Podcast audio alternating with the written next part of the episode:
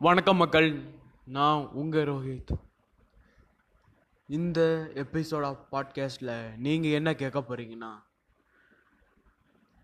Discrimination என்னடா டிஸ்கிரிமினேஷன்னா என்னன்னு கேட்குறீங்களா? நான் குண்டாக இருப்பேன். எனக்கு வயசு பதினஞ்சு தான் ஆச்சு. எண்பத்தெட்டு கிலோ இருக்கேன்.